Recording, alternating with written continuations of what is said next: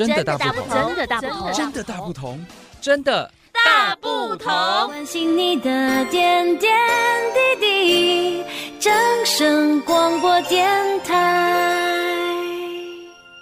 大家好，我是阿令杨瑞玲。今年秋冬，你准备要去哪里泡温泉呢？有很多人喜欢泡温泉，因为泡完温泉让人感觉浑身舒畅，疲劳顿失。不过，当你在享受温泉 SPA 的同时，可曾想过可以泡温泉的地方为什么大部分在溪谷附近？为什么同一条溪的溪水会有热的水和冷的水？泡温泉对人体有什么好处呢？地壳上有很多的地方遍布地热温泉，某一些温泉的水温是适合人们泡澡。如果太热的温泉，若浸泡可能会造成烫伤或是死亡。根据《中华民国温泉法》中，温泉定义是符合温泉基准之温泉水及水蒸气。温泉水包括自然涌出或是人为抽取的温水、冷水以及水蒸气。在地表量测的温度高于或是等于三十度 C 者，若温度低于三十度 C 的泉水，其水质符合温泉水质成分标准者，则视为冷泉，最著名的就是宜兰的苏澳冷泉。温泉的分类方式有很多种，常见的分类方法有化学组成、地质、物理性质、温度、生物来加以分类。依照化学组成分类，温泉中主要的成分包含氯离子、碳酸氢根离子、硫酸根离子。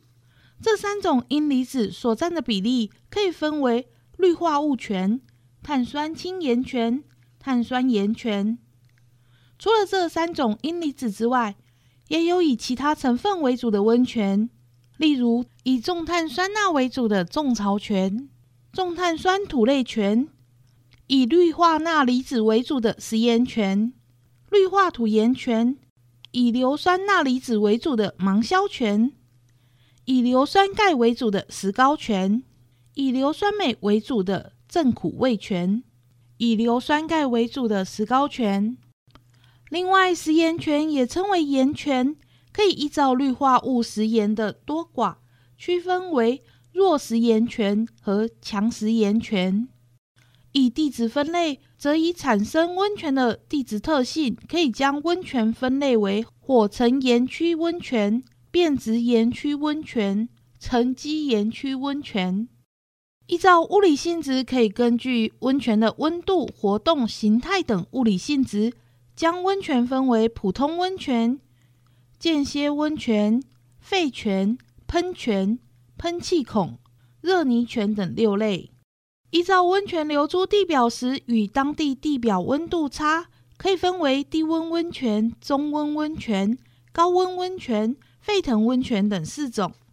依照生物分类，则是温泉水里有某些适合生长在高温的微生物，例如古菌。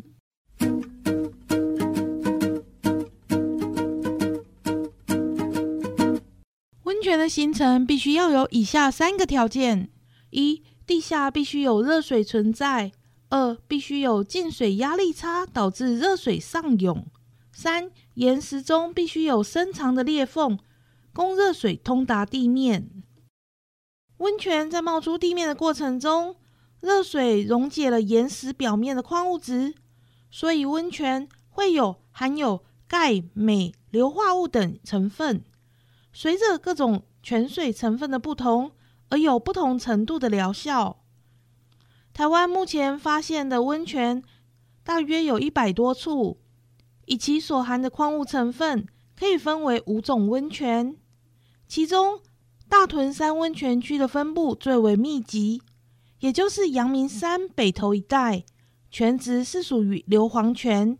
硫磺泉也称臭蛋泉或是皮肤之汤，能够软化皮肤角质层，止痒解毒排毒，是慢性皮肤病的有效疗汤。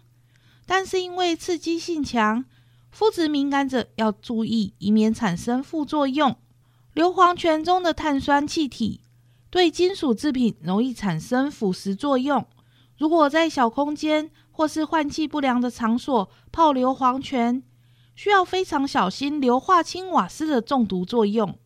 大屯山温泉区，到了金山则变为较缓和的中性单纯泉，能促进血液循环，有镇痛作用。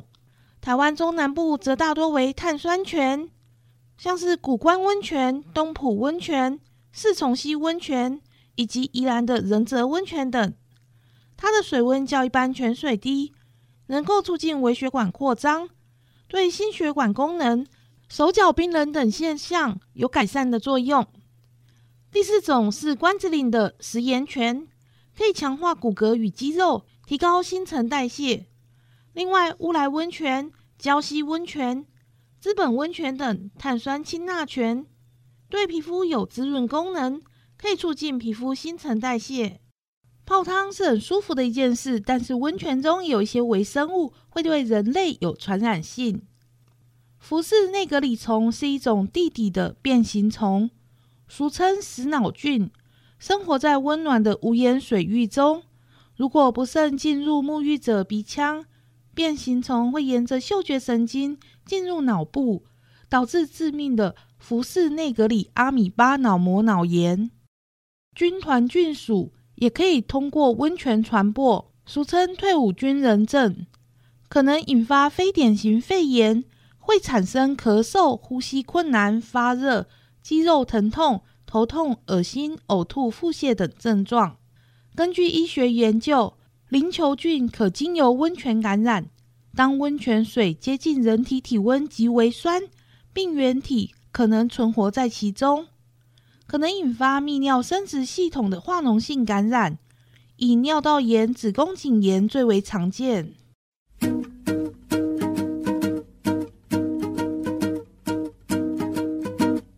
当日本还在人们沐浴不普及的时代，卫生知识不足，传说温泉对伤病有疗效，因此成为传说中的圣地。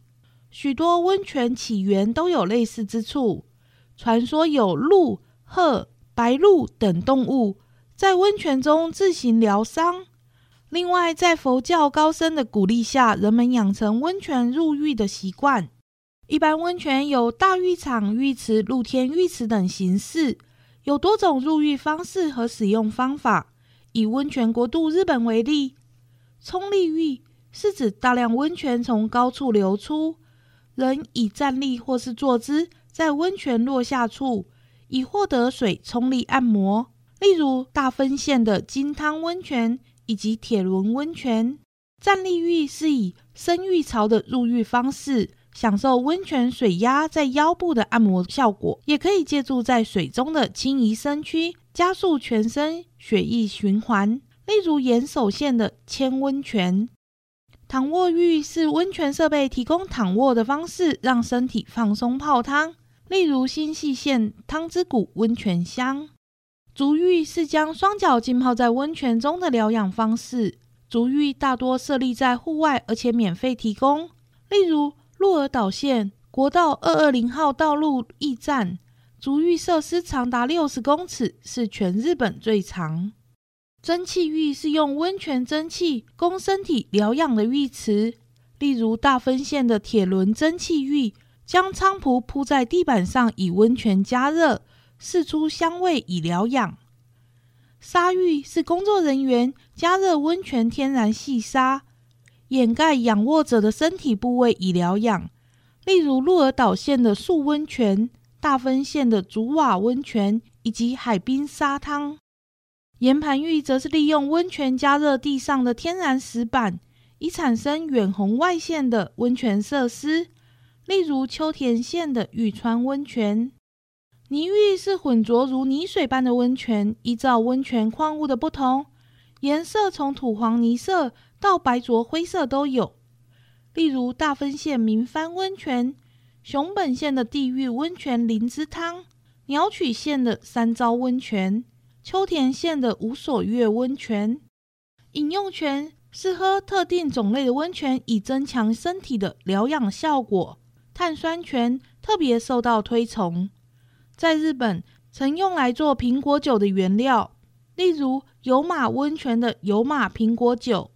温泉除了可以泡汤之外，还能够作为保暖、发电、温室、植物栽种、水产养殖等。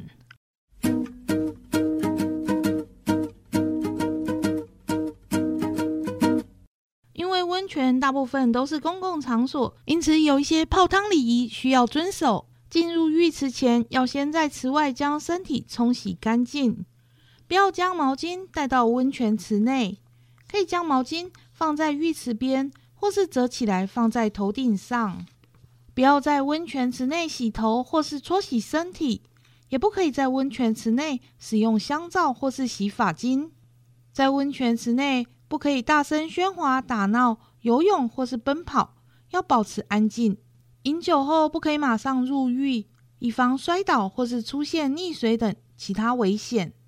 长途旅行后不要马上洗温泉，要做适当的休息后再进行温泉浴。进入温泉之前，要先用小木桶取少量的温泉水浇在身上，让身体适应水温后再进入浴池浸泡，可以避免血压骤然降低或是贫血引起的头晕。空腹的时候和饭后应该避免洗温泉，以免引起贫血和消化不良。温泉入浴时间一般为一次浸泡五至十分钟左右，反复二至三次。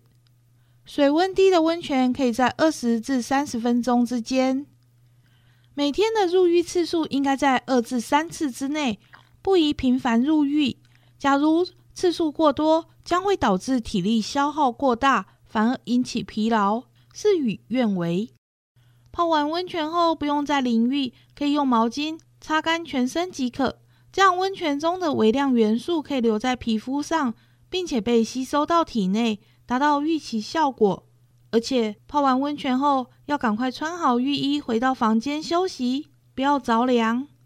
另外，泡完温泉后应该适当饮水或是喝一些饮料，以补充身体内因泡汤流失的水分。祝福大家都有愉快的泡汤经验。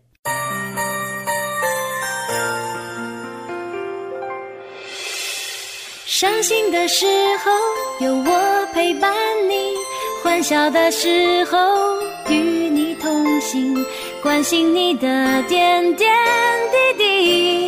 掌声广播电台。